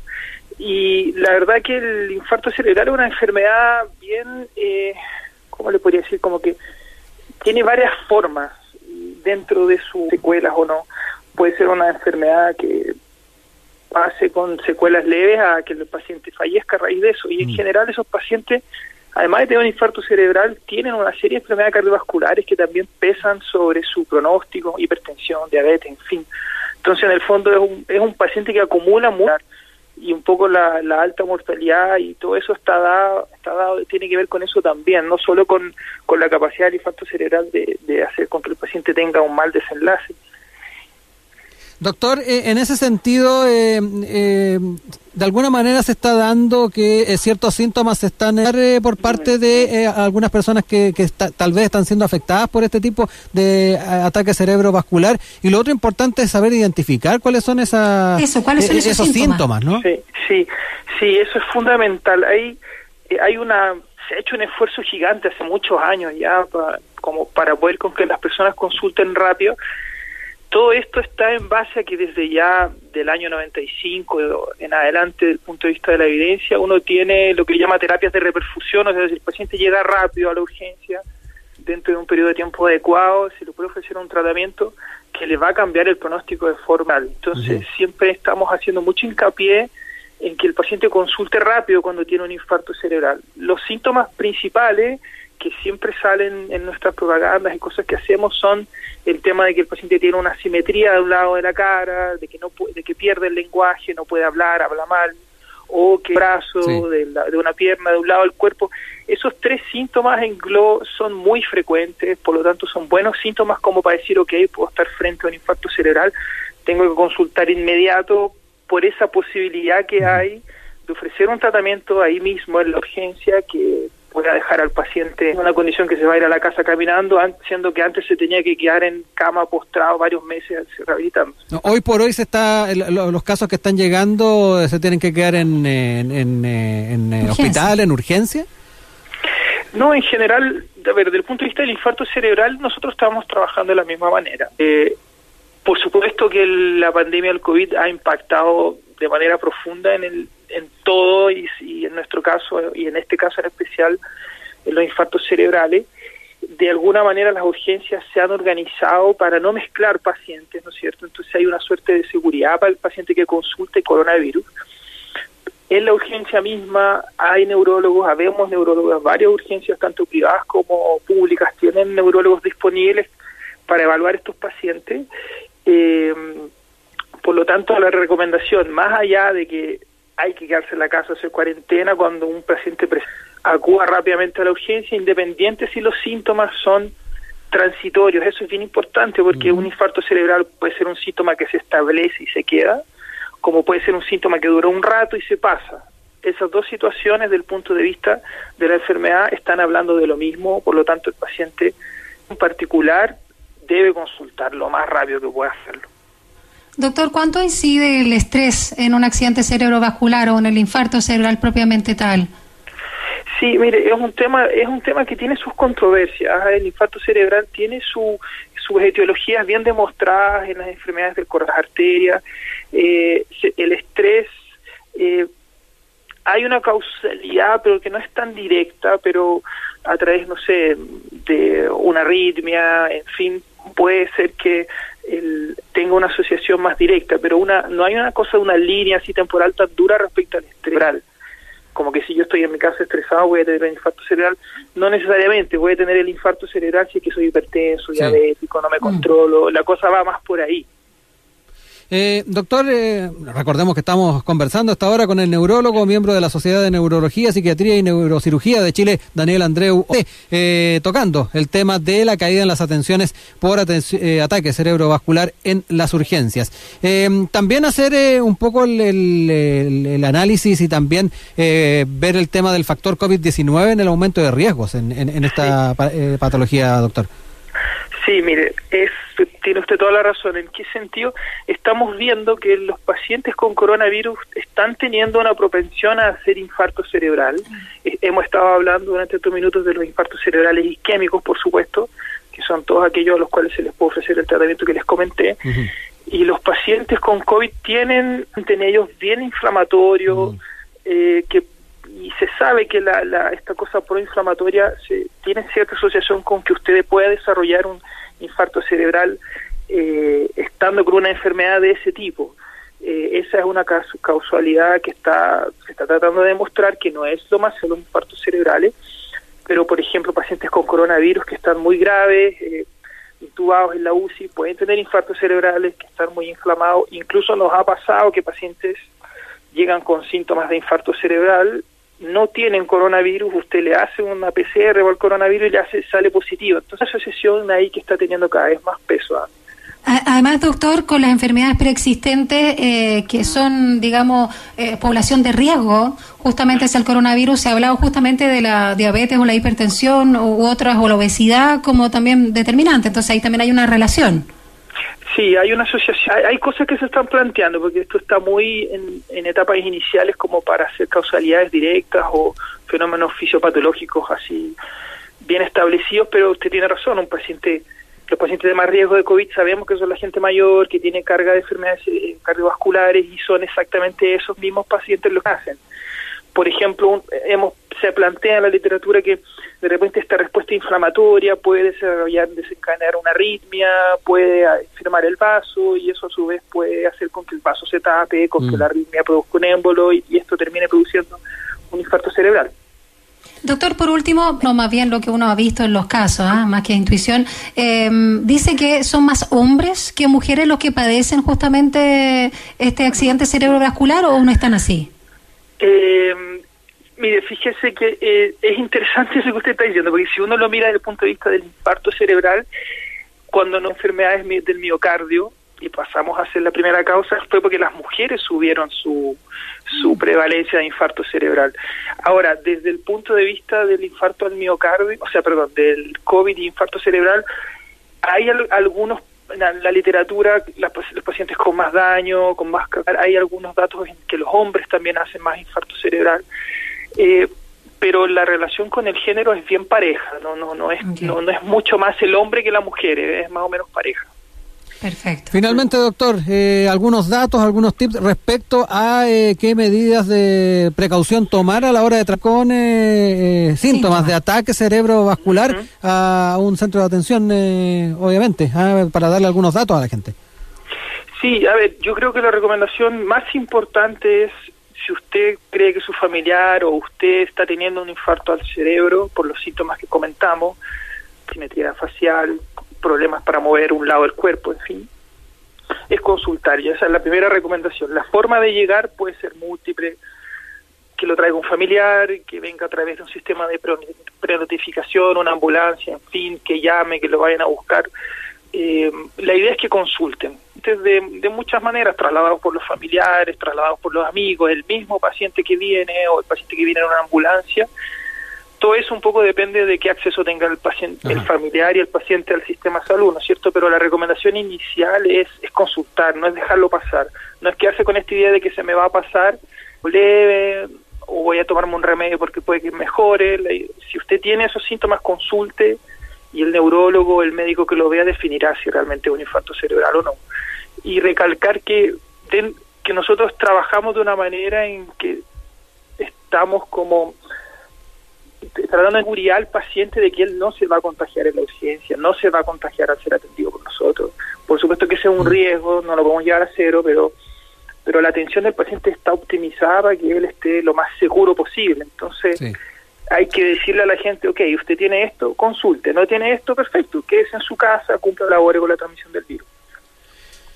Daniel Andreu Ortiz de Zárate, neurólogo, integrante de la Sociedad de Neurología, Psiquiatría y Neurocirugía de Chile, ha compartido con nosotros esta entrevista en Sin Tacos ni Corbata. Doctor, muchas gracias. Gracias, que esté bien. Muchas gracias a usted, gracias por este espacio, muy importante transmitir estas ideas, ¿ok? Hasta luego. Interesante el poder dar esos lineamientos, Daniela, en momentos en que muchas personas están temerosos, inquietos, exacto, sí, a la hora de acudir a los sistemas, a los servicios de urgencia. Así que muy importante estos datos que nos proporcionó el doctor Ortiz de Sá. Incluso con algo que es muy molesto, menor en términos de complicaciones, aunque no tanto, los temas de la salud bucal, sí, ¿no? O sea, lo que es un dolor de muela, lo que es una gran inflamación, infección, todas esas cosas como que ahora están pasando a segundo plano por el miedo de contagiarse con COVID-19. Rodrigo, sé que no estamos yendo, ¿te parece solo repetir y ver los resultados de la encuesta en la pregunta del día de hoy? Exacto, ¿qué opinan de los recesos económicos en distintos municipios? Académico. Receso académico en los distintos municipios. Es. Un 73,8% señala que es necesaria la desconexión, un 17,5% no hace diferencia y un 8,7% van atrasados en clases. Es lo que pasa hasta ahora, votar durante todo el día. Exacto. Hoy nos vamos, ¿ah? Nos vamos. Ya 11 viene grados tenemos hasta exacto, ahora. 11 grados, ya viene la voz de los que sobran y nos vamos escuchando la música de Francisca Valenzuela. Tómame, Daniela, nos reencontramos mañana. Chao, hasta mañana. Quiero ser como el agua que te refresca la boca. Yo quiero ser entre tu piel y tu ropa. Ser la fruta que tragas mojada y pegajosa. Yo voy a ser la que tú tienes y tocas. Quiero ser como el agua con la que llenas la tina y ser el frío que te eriza y pone piel de gallina.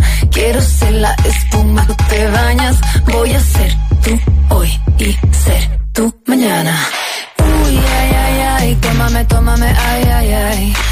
Uy, ay, ay, ay, tómame, tómame, ay, ay, ay. Uy, ay, ay, ay, trágame, trágame, ay, ay, ay. Uy, ay, ay, ay, trágame, trágame, tómame.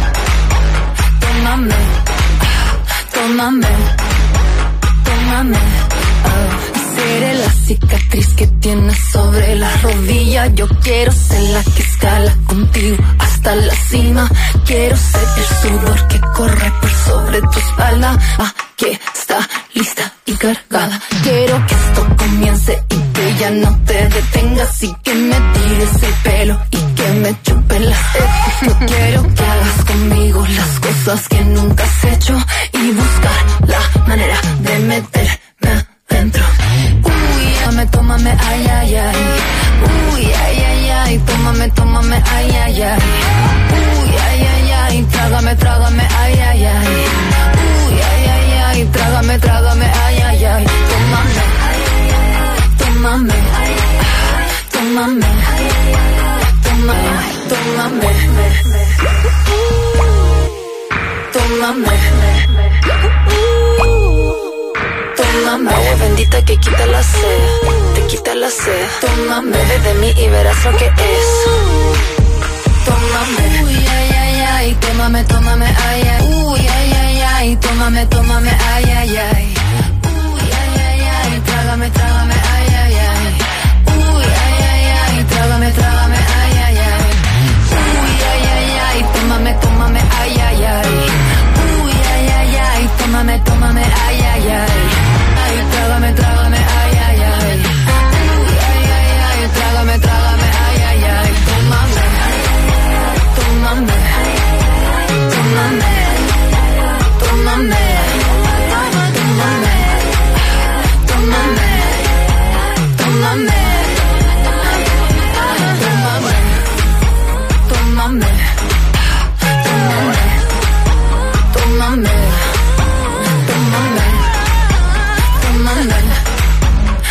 dónde? ¿Con dónde? El mañana tiene mejor sabor cuando se toma sin tacos ni corbata. Un espacio para comenzar tu día con una opinión informada. Nos volvemos a encontrar de lunes a viernes de 8 a 10 de la mañana. Siempre en la 94.5. USACH, la radio de un mundo sin tacos ni corbatas.